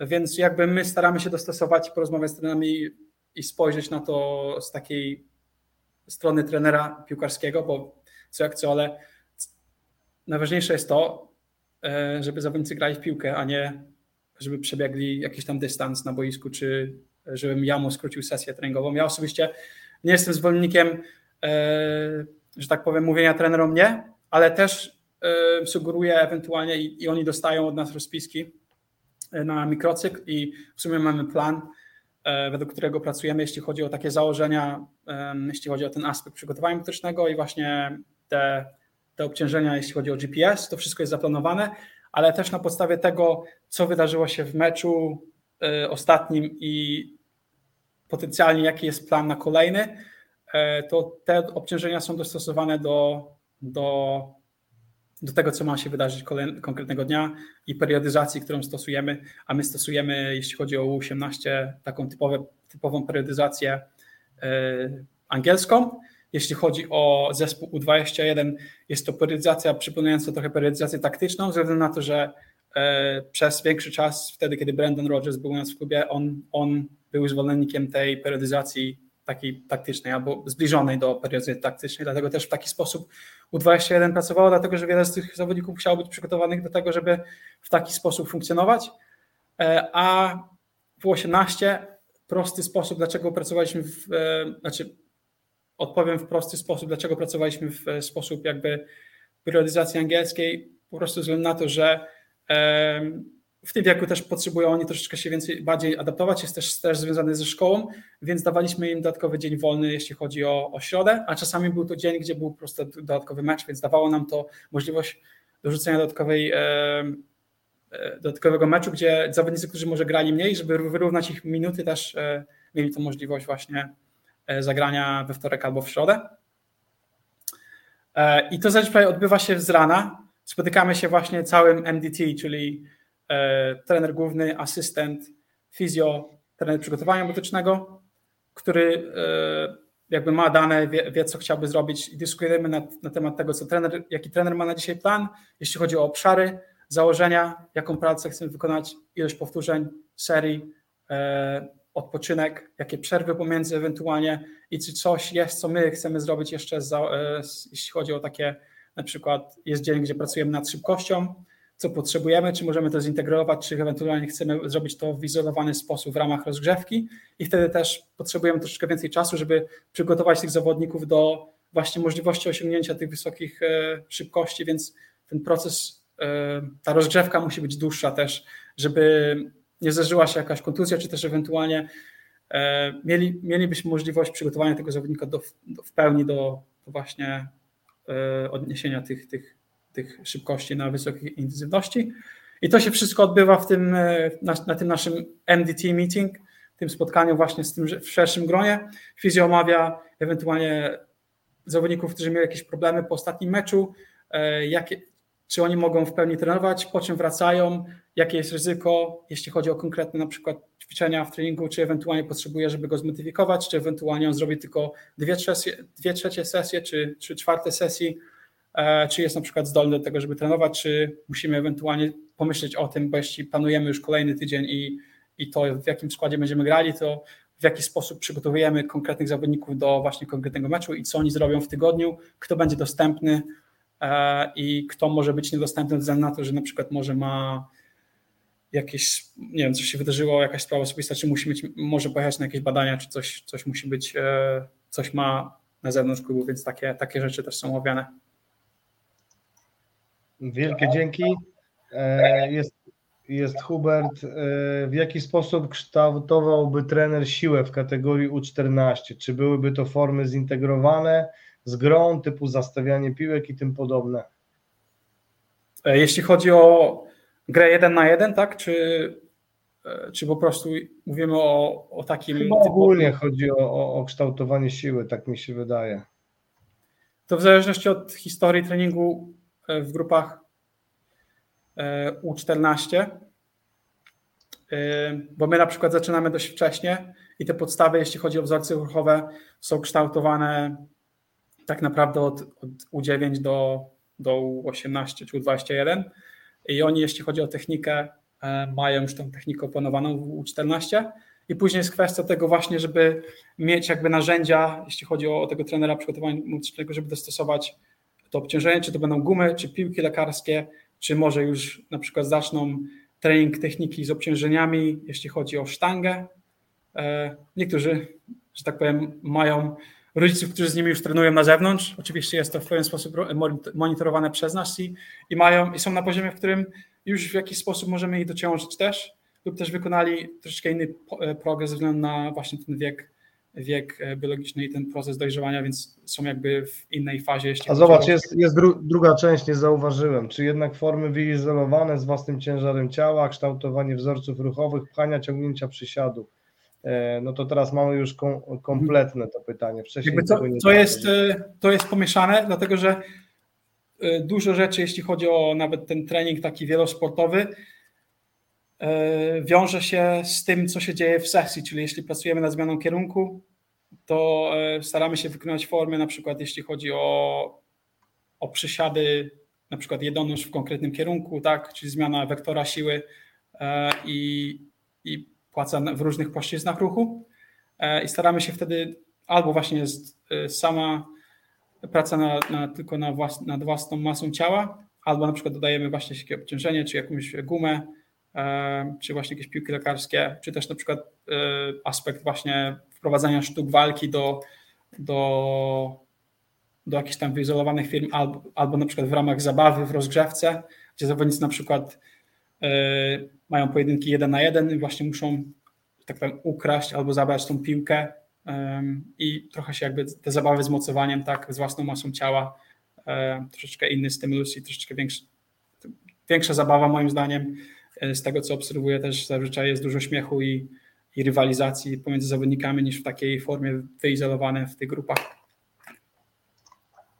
Super, dzięki. E, dosyć duże, rozbudowane pytanie od Bartka, ale one są powiązane ze sobą. Od jakiego wieku, under ile wprowadzane są ćwiczenia na prewencję urazów i w jakiej formie? Gumy? Praktykujecie stretching dynamiczny czy, czy statyczny? I drugie, od jakiego wieku ćwiczenia stricte motoryczne, czy dobór obciążeń, liczba powtórzeń, serii jest zaplanowany, ułożony, aby w czasie, e, e, w jakim czasie zawodnicy zrobili progres zaplanowany, w jaki sposób jest to miarodajne i odpowiednio korygowane, zmniejszane czy zwiększane. E, znowuż będę się śmiał, bo akurat na ten temat też robiłem szkolenie wcześniej. Bartek, że tak powiem, odpowiem Ci na to w troszkę inny sposób, dlatego że ja na prewencję patrzę troszeczkę w inny sposób, nie poprzez tylko trening, jeśli chodzi o ćwiczenia. W dramie jakby są cztery istotne filary, jeśli chodzi o prewencję. E, pierwszy to tak naprawdę są to, co się dzieje na boisku, czyli obciążenia boiskowe, bo tak naprawdę jeśli spojrzymy na to, e, ile chłopaki trenują e, i ile mamy tych jednostek na siłowni, to tak naprawdę wyjdzie, że to może być od 10 do 30%, jeśli chodzi o trening prewencyjny, a 90 do może 70% to tak naprawdę trening na boisku. I pytanie jest, gdzie to jest, gdzie jest największe ryzyko? Czy w siłowni, gdzie mamy taki tak naprawdę kontrolowane, kontrolowane środowisko, czy na boisku, gdzie ten ruch jest bardziej dynamiczny i bardziej chaotyczny, który ciężko kontrolować. E, więc jakby to jest bardzo istotne, jeśli chodzi właśnie o planowanie i tą różnorodność, jeśli chodzi o jednostki i, i obszary, na których pracujemy, właśnie długość e, serii powtórzeń dostosowana do, do, do grupy, z którą pracujemy, w zależności od tego, jaki jest cel na dany dzień. E, kolejnym aspektem jest właśnie, tak jak powiedziałeś, e, ten aspekt ćwiczeń prewencyjnych, czyli to jest kolejna, kolejna tematyka, jeśli chodzi o, e, czy kolejny filar, jeśli chodzi o prewencję. Następny jest regeneracja, czyli dobra periodyzacja i, i ta układanka pomiędzy kiedy kiedy mamy mecz, kiedy mamy wolne, kiedy trenujemy o wysokiej intensywności, kiedy mamy średniej intensywności, kiedy mamy niskie intensywności, kiedy robimy siłownię, kiedy nie robimy siłowni, kiedy robimy górę, kiedy robimy dół, to to ma znaczenie. I ten ostatni filar, który moim zdaniem jest dość znaczący i mnóstwo osób w piłce ma z tym problem ze względu na duże ego, jest komunikacja i praca z ludźmi innymi w departamencie. Zwłaszcza, że jeśli nie jesteś w stanie się dogadać z twoim trenerem głównym, albo z fizjo, albo z trenerem przygotowania metodycznego, albo z kimś, kto jest nad tobą, jeśli chodzi o koordynację e, całego e, pionu, e, jeśli chodzi o na przykład head of coaching, który tak, czy dyrektora akademii, to niestety, jeśli chodzi właśnie o planowanie treningu, różnorodność tych sesji i dostosowanie tego, co powinno być, czy może jest optymalne dla Twojej grupy, może niestety doprowadzić do tego, że właśnie tak jak w wielu miejscach jest problem z dużymi kontuzjami, jeśli chodzi o krzyżowe, o jakieś sprawy przeciężeniowe, czy właśnie problemy z konkretnymi grupami mięśniowymi, zwłaszcza kiedy zawodnik ma okres roztrenowania i na przykład nie wykonuje okresu, e, nie wykonuje planu, który dostał od klubu, tylko pracuje z trenerem indywidualnym, który próbuje udowodnić swoją e, wartość i to, że ktoś mu zapłacił, po prostu robiąc temu chłopakowi krzywdę. My mieliśmy duży problem z trenerami indywidualnymi, dlatego że oni nie wiedzieli, jaki jest model i jakie są dobre i słabe strony zawodników i po prostu ich e, pracowali do, tak że tak powiem, upadłości tego, żeby ich zmęczyć, a nie żeby ich rozwinąć. E, jeśli chodzi o konkretne metody, my mamy bardzo holistyczne podejście w zależności od tego, e, jakie problemy pojawiają się, czyli tu jest ważny aspekt tego audytu, jeśli chodzi o audyt medyczny i kontuzje w konkretnych grupach wiekowych, bo bez tego audytu tak naprawdę zgadujesz, jakie interwencje są potrzebne w konkretnych grupach wiekowych i co powinieneś wrzucić do swojego programu, żeby tych konkretnych kontuzji było mniej. Czyli w mniejszych, w tych grupach młodszych e, troszeczkę większe jest skupienie na, ogólnie, na właśnie na zabawę i takie holistyczne podejście do tego przykładu mecznego, czyli raczej mniej form izolowanych, ale wiemy, że mamy problem troszeczkę, jeśli chodzi o dorastanie na przykład te problemy w obrębie stawu skokowego, więc na to jest, na to jesteśmy bardziej skupieni i uczuleni. E, później jakby pojawiają się troszkę więcej kolan, e, problem z kolanami, właśnie ta bolesność, jeśli chodzi o Osgood Schlatters. E, później jakby jest biodra, może u niektórych może po, po, pojawić się problem właśnie z kręgosłupem. I teraz właśnie pytanie, w jaki sposób możemy zoptymalizować ten trening, jak komunikujemy się z, ze sztabem całym i czy ewentualnie fizjoterapeuta uznaje w wyniku analizy, za wyniku analizy tego, co się dzieje na przykład w treningu i E, codziennych obciążeń zawodnika, czy też współpracy z trenerem przygotowania motorycznego, czy ten zawodnik może dołączyć do tej sesji, czy ewentualnie musi być zmodyfikowany, czy może na przykład zrobić dwie trzecie, trzy czwarte tego, e, czy na przykład połowę sesji i później wraca do nas na siłownię, czy może to jest po prostu kwestia pracy nad techniką bez, znaczy bez dużego się poruszania się, tylko po prostu on pracuje w małym obszarze i po prostu ciągle jest w treningu, ale pracuje właśnie nad, e, nad tym treningiem technicznym. Przy takich bardziej e, indywidualnych interwencjach już stosujemy to powyżej U15, U16, U17, że tak powiem. Wtedy kreujemy profil. E, też fizjo mają jakby ten screening, czy ten, te testy medyczne, które, które po prostu jakby są w ramach e, jakby sprawdzenia i oszacowania funkcjonalności, jeśli chodzi o właśnie ten układ mięśniowo-kostny żeby sprawdzić, czy są jakieś problemy w jakichś tam stawach, e, czy jakieś problemy z mięśniami, czy ewentualnie jakaś sztywność, mniejsza mobilność i wtedy bardziej dostosowujemy to do, do jednostki. E, też staramy się właśnie na podstawie testów, które używamy, sprawdzić, czy ewentualnie są jakieś e, słabsze grupy mięśniowe i wtedy też mamy możliwość zindywidualizowania tej pracy w programie na siłowni, czy też w tak zwanym prehab, które stosujemy przed treningiem właśnie i jakby pierwsze, pierwsze, pierwsza faza, jeśli chodzi o, o tą jednostkę, jest e, to pierwsze 15 jest dla osoby, która, która powinna pracować nad tym, z czym ma problem albo miała problem, żeby utrzymać tą, e, tą, ten, tego zawodnika właśnie w treningu albo w tej e, formie meczowej, a później jest kwestia przygotowania do jednostki i zmniejszenia ryzyka urazu na podstawie tego, jaki jest temat tego, co będziemy na boisku. Czyli jeśli pracujemy nad szybkością, to wtedy pracujemy troszeczkę nad plyometrią skierowaną właśnie ku jakby tej wektorze, jeśli chodzi o wektor e, wertykalny, jeśli chodzi o izometrię, to też mamy konkretne protokoły, nad których pracujemy.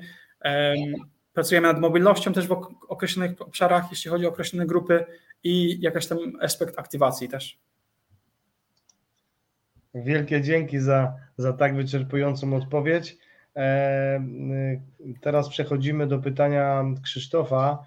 E, bardzo ciekawe pytanie. Ja troszeczkę o to zaczepiłem na początku. Wspominałeś, że wtedy, jak byłeś w 2016 roku w Leicester, to był ten mistrzowski sezon, pracowali w bardzo uproszczony sposób. Czy mógłbyś choćby ogólnie scharakteryzować, na czym się skupiali? Bo w tym sezonie mistrzowskim właśnie Leicester wyróżniało się przygotowaniem motorycznym.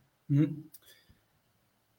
E, że tak powiem, ciężko mi e, że tak powiem, sięgnąć pamięcią te 6 lat wstecz, ale na podstawie tego, co zaprezentowali, e, bo nie widziałem ich piłkarsko, żeby móc powiedzieć, że tak powiem, spojrzeć na to z bardziej takiego, e, żeby mieć pełen obraz na to, jak to wyglądało. Ale z tego, co zaprezentowali, to tak naprawdę kluczowym rzeczą był właśnie monitoring, w sensie planowanie, monitoring tego, co wykonali, w jaki sposób to wpłynęło na zawodnika i później też jakby monitoring tego, w jaki sposób zawodnik, jaka była odpowiedź, czy jego zdolności motoryczne się podnoszą, czy spadają w trakcie sezonu i czy musi wykonać jakieś dodatkowe jednostki, też praca nad prewencją, e, konkretny design, jeśli chodzi o rozgrzewkę i jakby posiadanie takiej struktury, którą jakby, jeśli chodzi właśnie o tematykę sesji na co dzień, i posiadanie tej struktury i tego procesu, który powtarzał się na przestrzeni tych tygodni. Wszystko, żeby właśnie zmaksymalizować te, ten czas, który mieli i zmniejszyć ryzyko poniekąd też. No i to moim zdaniem tak naprawdę to było to kluczowe. Monitoring, planowanie e, i odpowiedni e, design i tak naprawdę egzekwowanie tego, co się działo. Pamiętam, że E, straszną dumą mnie napawało to, jak pokazali profile właśnie Marcina Wasilewskiego. E, I Marcin tak naprawdę był maszyną, jeśli chodzi o, o cały zespół.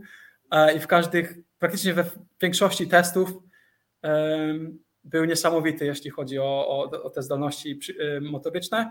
I nawet sam fizjo później powiedział, że patrząc na sukces zespołu, bo oni później jakby podawali powód, dlaczego E, oni wygrali ten tytuł i, i w jaki sposób wyróżniali się zawodnicy. I Marcin był takim właśnie typem walczaka, kogoś, kto nie zawiedzie cię nigdy i zawsze, e, zawsze będzie tam, gdzie, gdzie powinien być, żeby zablokować tą piłkę albo właśnie stoczyć ten pojedynek jeden na jeden. Był takim, taką właśnie opoką tej, tej obrony. Dzięki. Jeszcze drugie, e, drugie pytanie od Krzysztofa czy w wyższych kategoriach wiekowych w planowaniu treningu bierzecie pod uwagę tak zwane efekty rezydualne treningu? Ja szczerze mówiąc nie wiem o co chodzi, więc zostawię to Tobie. Generalnie jak wygląda planowanie na przykład mezocyklu w kategoriach U16 i wyższych? Mhm.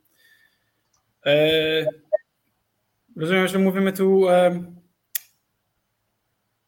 tak, ja wcześniej pracowałem jeśli chodzi o Watford e, w mezocyklach sześciotygodniowych Teraz tu e, w Leicester pracujemy w mezocyklach 10-tygodniowych, z tym, że to, co my robimy, jeśli chodzi o trening e, przygotowania fizycznego, się różni troszeczkę i mamy tą elastyczność co do e, planowania i zmieniania programu regularnie w trakcie, ale wiele, wiele rzeczy jest związanych tym też, co chcemy osiągnąć na boisku, więc dlatego ze względu na to, że tematyka i, i aspekt tego rozwoju pod względem techniczno-taktycznym jest zaplanowana na, na całe 10 tygodni dla zawodnika e, i mamy też różnych zawodników, na których się skupiamy w różnym czasie, e, to to może się różnić.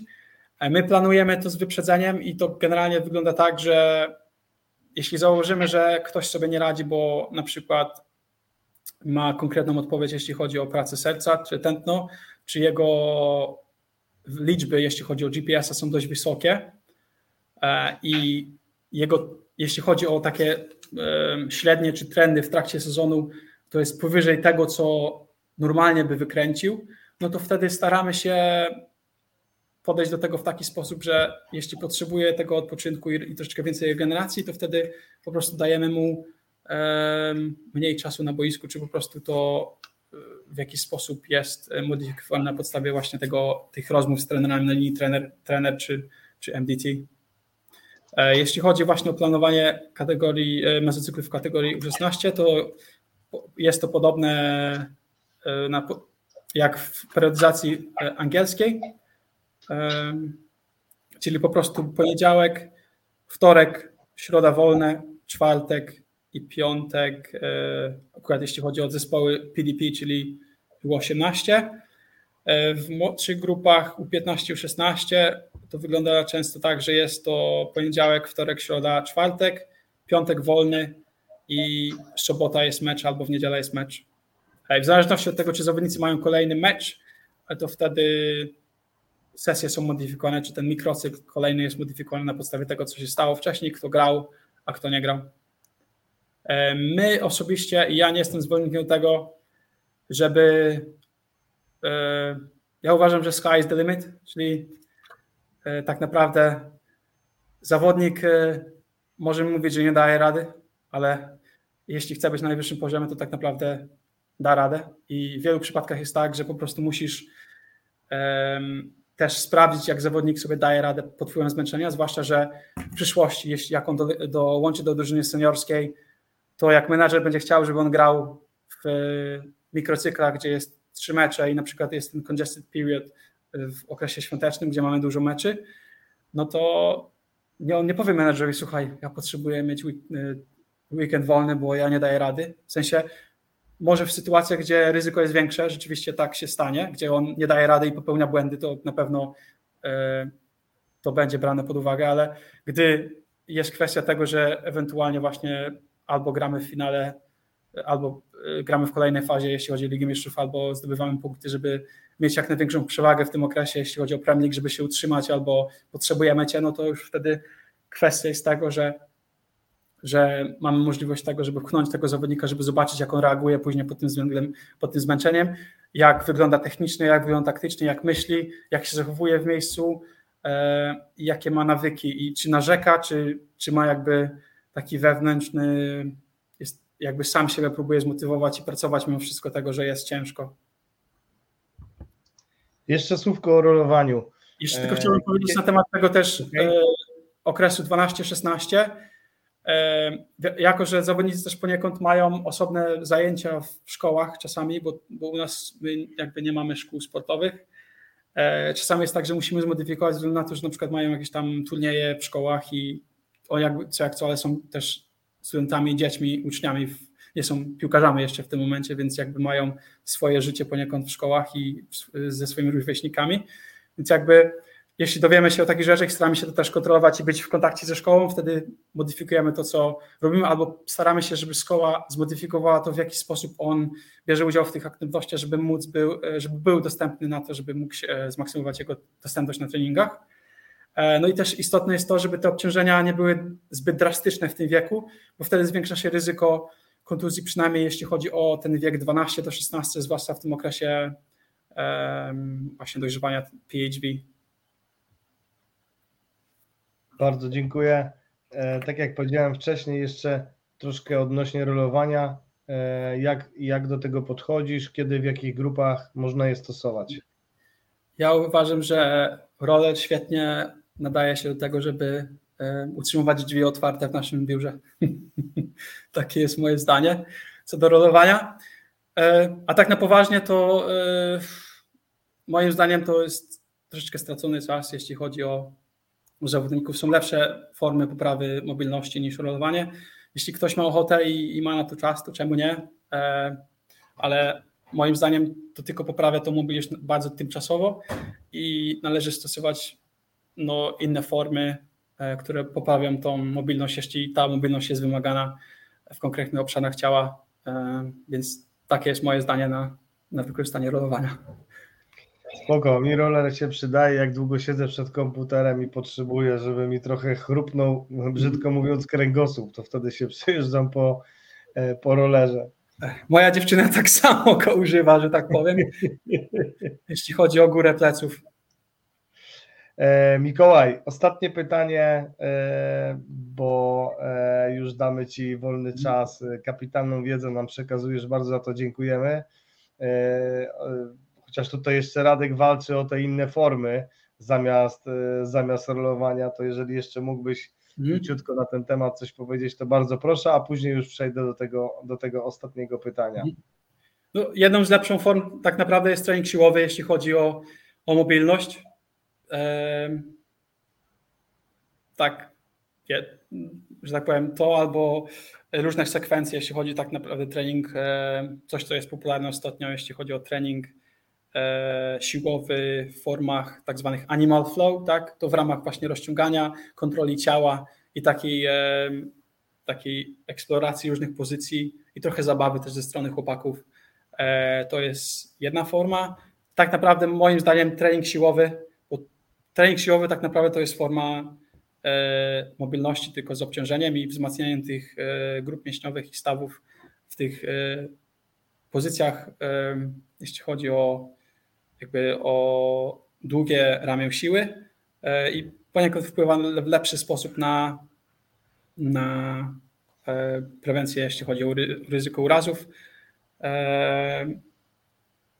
Jeśli chodzi o na przykład konkretne formy w rehabilitacji, to na przykład kolejnym, kolejną dobrą rzeczą, e, która ma dobry wpływ jest właśnie trening z BFR albo w formie pasywnej to się nazywa tak zwane ischemic conditioning. Um, sobie jeszcze tutaj doleć. E, no i osobiście Statycznie się już nie rozciągamy, bardziej jest to forma dynamiczna, właśnie forma w rozgrzewce, nawet w formie i to, co też między innymi stosowałem wśród kobiet, jeśli chodzi o, o nawet taki prosty trening yy, kontroli własnego ciała. Można powiedzieć, niektórych, dla niektórych byłby to trening siły ze względu na brak historii treningu przygotowania medycznego czy treningu siłowego, więc nawet pracę na yy, w przysiadach, wykrokach i w formie na przykład kontrolowania e, tych pozycji w, e, z dodaniem właśnie formy treningu izometrycznego, e, to jak najbardziej, czy na przykład poprzez pracę w większym zakresie ruchu, czyli na przykład jeśli mamy pracę w wykroku, to na przykład dodanie, do, dodanie dodatkowego na przykład jakiegoś stołka, żeby zawodnik po prostu pracował na większym zakresie ruchu i, i po prostu ułożenie tej stopy na stołku przez co zmienimy też e, ułożenie i e, e, zmieniamy też poziom środka ciężkości i po prostu zawodnicy też mogą pracować w większych zakresach, zwłaszcza przy powrocie z okresu off-season, gdzie mogą być bardziej sztywni, bo siedzieli więcej na kanapie, grali w gry komputerowe i może byli mniej aktywni, więc zwłaszcza z tym. Czasami e, wystarczy troszeczkę pracy na, na oddechu, ze względu na to, że czasami niektórzy ludzie przychodzą bardzo zestresowani, mają albo nie wiem, w okresie przygotowawczym, zwłaszcza te obawy zawodników przed testami, gdzie, gdzie na przykład jest ten test e, wytrzymałościowy i wszyscy myślą o tym, że muszą osiągnąć dobry wynik i, i po prostu takie, czasami też takie rozleźnienie atmosfery i praca nad właśnie oddechem, żeby uspokoić tą osobę e, i trochę ją rozluźnić to też może, może wpłynąć pozytywnie na, na zawodnika. Czy też jeśli ktoś przychodzi zestresowany, bo miał jakieś problemy w domu albo nie wiem, wstał lewą nogą, e, to z też w ramach takiego e, wstępu na właśnie w tych sesjach pre, rehabilitation też to e, stosujemy. Także w takich formach. Okej, okay, dzięki wielkie. Przechodzimy do tego ostatniego pytania, zdecydowanie najtrudniejszego, więc teraz y, musisz, y, wiesz, y, oddech uspokoić, bo, bo to będzie ważne. Powiedz proszę, czy bierzesz pod uwagę powrót do, do Polski, do pracy w Polsce, czy to zupełnie nie wchodzi, nie wchodzi w grę, bo skoro jesteś na, na takim poziomie, to, to czy to byłby dla ciebie krok w tył, czy może widzisz się jednak w naszym kraju? Jak na to patrzysz? Co jeśli e, pojawiłby się ciekawy projekt i e, ktoś z ambicjami, kto chciałby stworzyć e, stworzyć e, coś, że tak powiem, innego w Polsce i, i e, zbudować jakieś fundamenty i, że tak powiem, e, mieć jakiś ciekawy projekt i, i, i ambicje, jeśli chodzi o akademię, czy, czy zintegrowanie pierwszego zespołu z akademią, czy zbudowanie tej drogi dla zawodników z, z akademii do pierwszego zespołu, czy też ewentualnie zbudować taką siłę w Polsce, która produkowałaby zawodników na rynek zagraniczny, gdzie wydaje mi się, że jest kilka klubów z potencjałem i, i mogłyby spokojnie to osiągnąć e, w niedługim czasie, zwłaszcza, że teraz jest dużo inwestycji, jeśli chodzi o środki treningowe. E, ja jakby jestem otwarty, wiem jak, e, że tak powiem, jak stworzyć zawodnika, który został sprzedany za 20-25 milionów funtów i, albo zawodników, którzy grają w Premier League, jeśli chodzi o ten aspekt przygotowania medycznego i współpracy z MBT.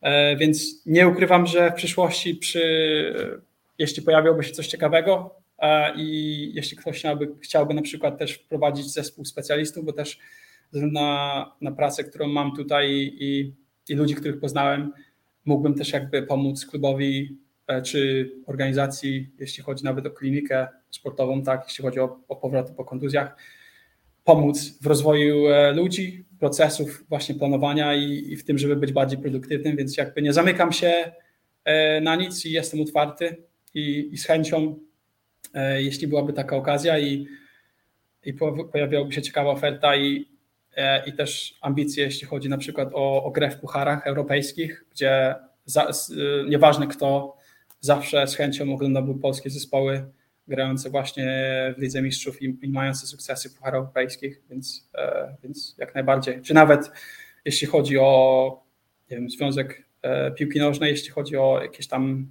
e, właśnie standardy, czy proces szkolenia, czy, czy dzielenie się tym, co zebrałem tutaj, też jestem otwarty.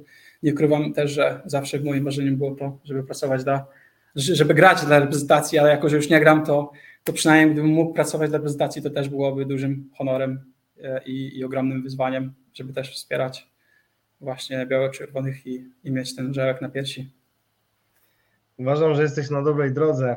E, tego Ci życzę. Jeszcze na koniec chciałbym wszystkim e, polecić oczywiście szkolenia, które, które przeprowadza Mikołaj. Gdzie można te Twoje szkolenia znaleźć dla osób, które, które Cię wcześniej nie znały?